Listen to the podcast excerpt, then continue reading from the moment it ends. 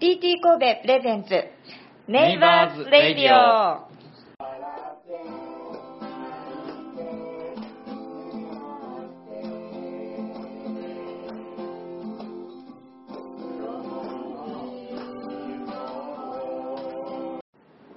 ケリーです。TT 神戸 presents。Neighbors Radio 神戸発次の世代のために持続可能な社会を目指し神戸で活動する愉快な隣人たち神戸ネイバーズを紹介します。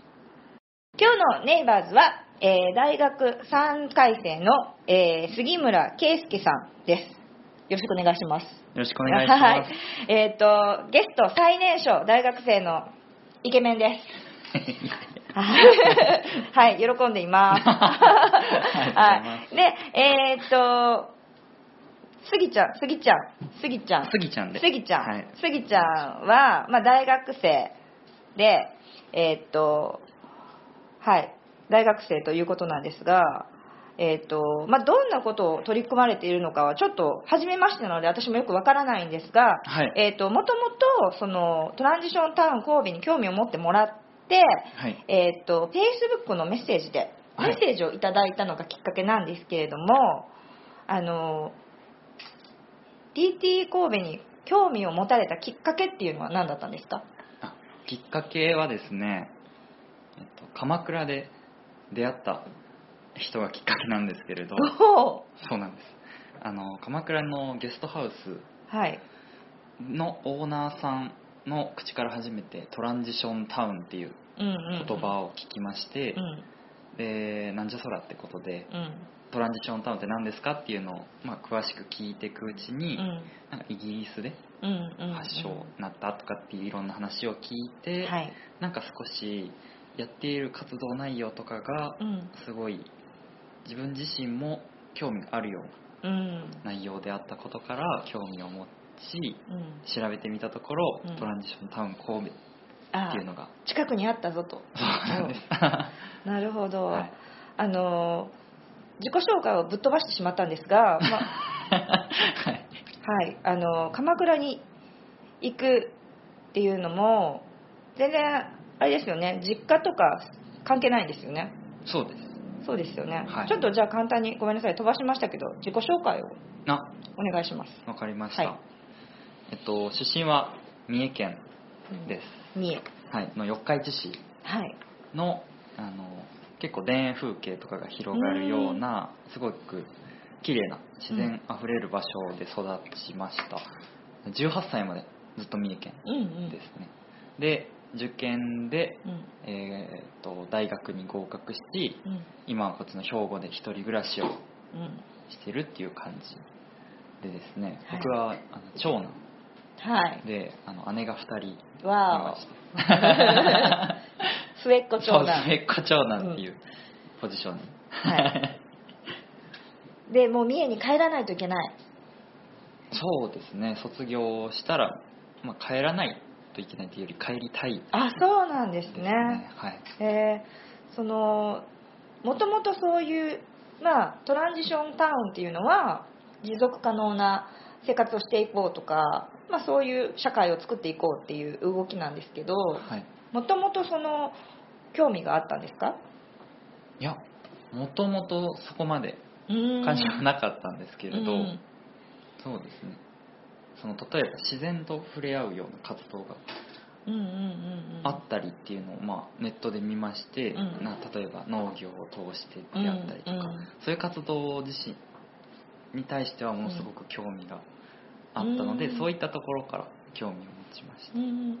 えっといただいたメッセージにた、はい、そのこの夏にあの旅行に行かれたのが結構大きくっていろいろ考えるようになったということなんですけどすごい羨ましい羨ましい5カ国に行ったという話なんですが 幸福度の高い5カ国はい。なんですねこれがね。えっとデンマークスウェーデンフィンランドスイスブータン5つ。はい。どれぐらいの期間行ってたんですか？40日間です。すごい。他の国は行かなかったんですか？この5つだけ？行ってないですね。へえ。これもまたどうしてこの国に行こうと思ったんですか？あきっかけはい。ですか、どうしよう。ちょ多少長くなったりしても大丈夫ですか？わかりましえっと、きっかけはですねえっと大学から、うん。そう神戸に移っうん。うんてきて、で神戸ってすごい有名居心地がいいだったり環境がすごく整っていることで有名っていったことで、はい。まあ、すごい三重県にいる間からもものすごく楽しみにしてきてでそれで大学1回生2回生の頃は、もう本当に満喫してたんですよね、はいで大学3年生になる頃から、えー徐々に、まあ、将来のこととかを、うん。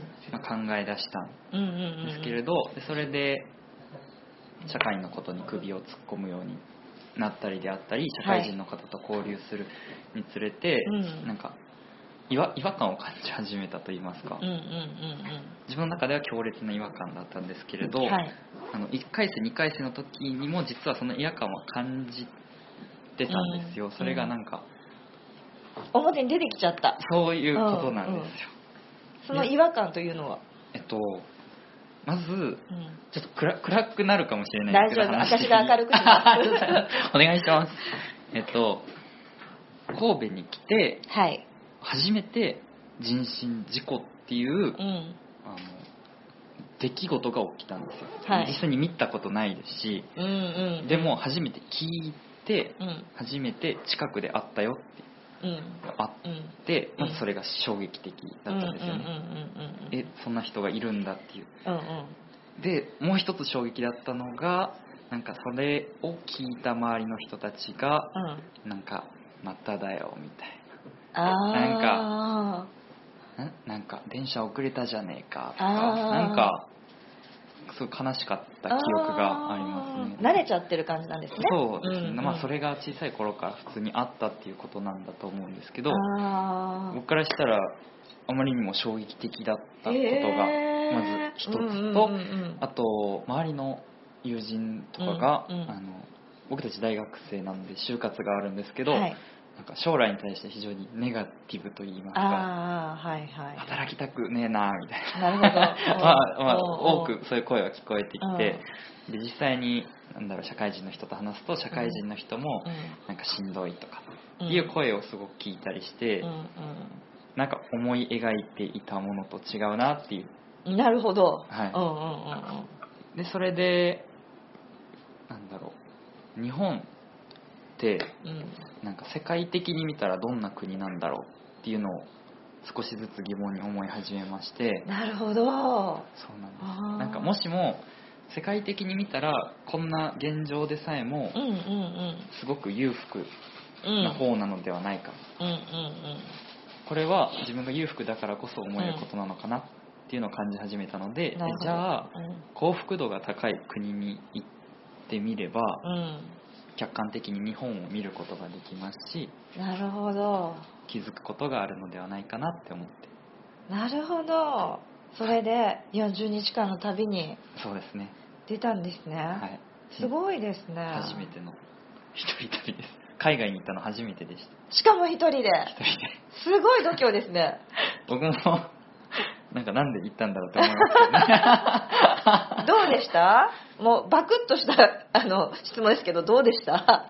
えもう旅の感想ですか？いや本当に良かったですね、うん。価値観が。うんうんうん。あらゆる価値観が変わって、いうん。や本当に行って良かったなっていうのがもう。具体的に何が良かったですか？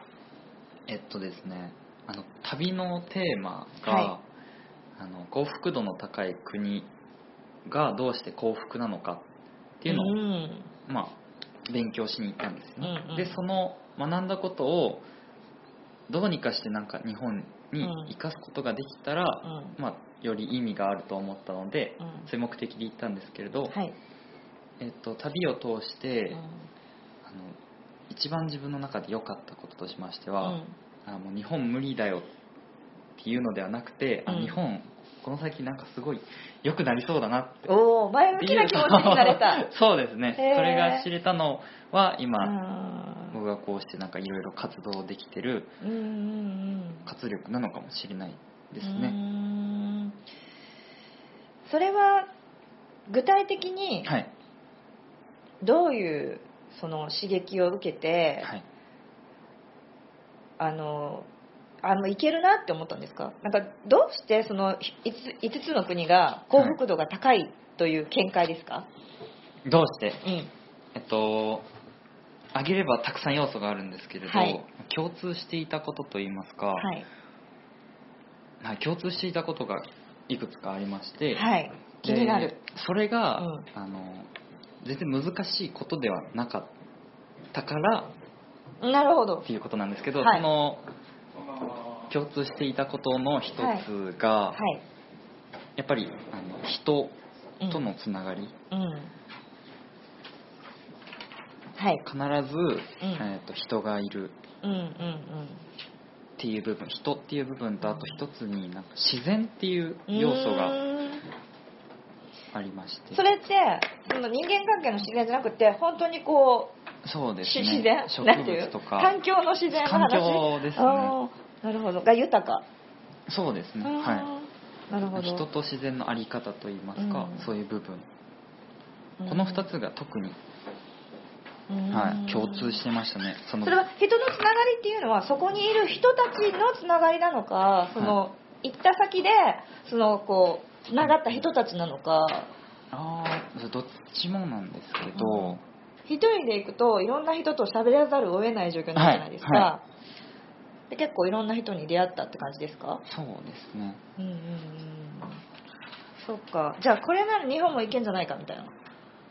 あとそうそれは思ったんですけど、うん。なんか人のつながりっていうとちょっとうん。ぼやっとししてしまったんでちょっと言葉変えてもいいですか、いいですよ。人のことをうん。ものすごく考えることのできる、あこっちの方が良かったかもしれないです。ー人のことを考える。あ自分本位じゃないってことですね。そうです。ね自分ももちろん人のこともしっかり考えてるなっていうのがすごく感じました。うー。んそっか。なるほど。どの国が一番良かったですか？デンマーク。あデンマーク。へデンマークかブータンです。えへえご飯美味しかったですか？美味しかったです。めちゃめちゃ美味しかった。飯美味しいのはね幸せの一つなので。そうなんですね。でやっぱりそこってやっぱ自然と人のつながりっていうところでやっぱりその持続可能な社会を作っていくっていうところでは必要な2つだなっていうふうには思うんですけれども、うんうん。えっ、とそういうところも感じましたか、えー、とすごく、うん、と生活のあり方みたいなところでちょっとあここは良かったなっていうところってありました、そうですね。う生活のあり方としてんうん。良かった、なんか結構はい。あの私先月アメリカに行ってたんですけどあのゴミの捨て方とかはい。すごい強烈じゃないですか。日本は今分別してるけど、はい。はい。街に行けば行くほどちょっとゴミが結構わーって捨てられてあるのが、うんと思ったんですけどなんかそういうとことか。あそういうとこで言うと、うん。あのデンマークのうん。あの環境に対する取り組みが、うん。えっと、しっかりしてたなっていう印象があって、ん。その食べ物に対するうん。意識がすごく高くて、うん。なフードロスとか、はい。あと食料廃棄とかうん。あとそうですね。そういったものをものすごく意識していまして、うんうんうんあとはオーガニックとかも意識していたりしまして、うん。例えばレストランが、うん。えっと食料廃棄を少なくするために、うんうん。えっと農地を持ってで自分たちの必要な分だけうん。取ってそれを提供するであったり、それってはい。すごい私の個人的な好奇心で聞きますけど、はい、それって調べていったんですか？行ってリサーチしたんですか、いやもうある程度うん調べましたけどでもほとんど向こうでですかね。現地にいる日本人の方と事前に連絡をしてえどうやってどうやって知り合うんですか？あなんか現地の日本人がガイドしてくれるっていうサービスがあるんですけど。ええー、面白い。そうなんですでそれで事前にアポを取って、うんうんうん。まずその人たちと会って、うん。全体外観を教えてもらい、で泊まる時はゲストハウスに泊まって、うんうんうん。抱いた疑問を全部現地の人に聞くっていうような形をとって、なるほど、はなるほど。でそれでいろんな方と知り合ったわけですね。ちょっとね先ほどお話を伺ったら日本に帰ってきてからも、はい。またその日本でまた巡る旅をしたんですよね。そうです。そう。日本の巡る旅はどんな旅でしたか？えっとどんな？日本で、はい。え向こうで知り合った人とに会いに行く旅？えっとそうですね。えっと海外でうん。出会った日本人の方が、うん。日本のこの場所にうん。なんか面白い人がいるようんっていう、うんその人を巡る旅なので紹介してそうです。なるほどもう人がつないでくれた人をうんと会いに行く旅うーん。で鎌倉もその一つってことなんですよね、はい。うーん。他に日本はどこに行ったんですか？他にえでも鎌倉と東京ですね、そこで行ったのは。なるほど。TT も結構日本にいくつかいくつあるんでしたっけ？60?60 60あるんですって、へ60そう。で神戸は、はい。えっと、去年の4月。ーにできました。だから1歳ちょっとです。あそうなんですはい。そうなんです。最近できたばっか最り近なんです。そうなんです。でもなんかそういうこうか思いがあるのにそういう活動をしているっていうのを知らない人が多いのでうんうん。知ってほしいなと思うのとうん。やっぱりそうやって大学生の人っていうのもなかなかリーチができないのであのこうやって興味を持ってくれたのはとても私たちも嬉しいなと思っています。であのその日本も行けるんじゃないかと思って帰ってきて、はい。どんな活動をそれからしようと思っていますか？えっと、今はですねまだまだ形にはなってないんですけれど、うん。あのここでやりたいっていう場所は決まってましておうん それがあの、は三重県のはい。津市。寿司うーん。の美杉っていう、どうしてですか、えっとうん。これもすごく縁で出会ったはい。場所なんですけれど、はい。おばあちゃんが山持ちでして、うんうんうん。で美杉に山があるっていうことだけ聞いてたんですえよ、スギちゃんのおばあちゃんが？そうです。ほー。で、うん。長男なのでいずはい。れ僕が継ぐ必山を要があるので、はい。なんでここに山があるんだろうっていうのを見たくてうん。訪れたんですけれど、えっと、本当にいいうん場所。自然が豊かでうん。人とのつながりが強くて。ここで何かやりたい。なんかもう住みたいまで思ん。うぐらいうん本当にいい場所で。うんでえっとあさってかな。うん。3日後ぐらいに、うん。あのそこの人に会いに行ってはい。まずはなんかボランティアでも何でもいいからはいもっと教えてほしい勉強させてほしいっていうことを伝えたらいいよって言ってくれたんで、どんどん関わっていこうっていう。なるほど。あの TT 神戸もいろんなことに取り組んでいるメンバーの方々がいるのでね特にヒデさんなんかそのこの話大好きじゃないですか？大好物じゃないですか？きっといろいろいろいろ教えてくれると思うしアドバイスもくれるしなんなら連れて行っちゃうかもしれないですねこれはね お願いします。そう。なのでぜひぜひ仲みんなと仲良くしていただいてあの今後の活動の報告とか聞けたら嬉しいなと思うんですけど、報告してきてください。もちろん。はい、なんかブログも書かれてるんですよね。ブログは書いてますね。はい。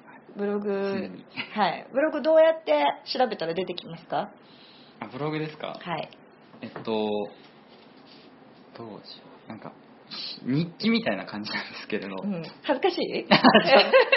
日記とは別にはい。これからあのなんか作ろうとしてるうんうん。サイトがあって、はい。それはもうテーマが、うん。あの何が本当に大切なのかとか、うんうん。な何がすごく人にとって必要なものなのかっていう部分だけに絞ったサイトを今作って、うん。だから今ブータンのうん旅とかを全部思い出してまとめてあすごい。作ってるんですけどどっちかっていうとそっちを紹介した方うんが いいのかなちそっちはまだ URL とかないんですか？そうですね。わかりますじゃあできたら、はい。あの TT のあの SNS でまたあ。皆さんに知ってもらうように告知できればと思いますので、はい。教えてくださいね。はい。はい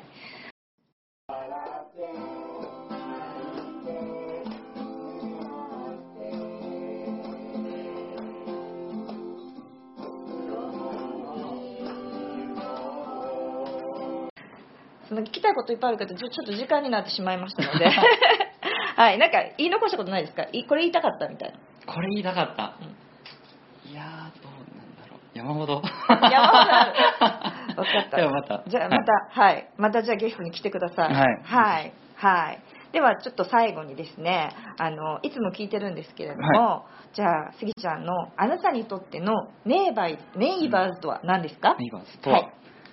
そうですねえっともう人と友達の友達とかうん。もう僕の知人のその友達とか、うん。なんか紹介してくれた人とか、う偶然つながった人とか、うん。そういうつながりで通して出会った人はもう全員ネネイバーズなるほどと感じます。はいありがとうございました。じゃあちょっと話もあのまだいろいろ聞きたいんですけれども今日はじゃあこの辺でおしまいということでじゃあゲストは、えっと杉村圭介さんでした。ありがとうございました。ありがとうございます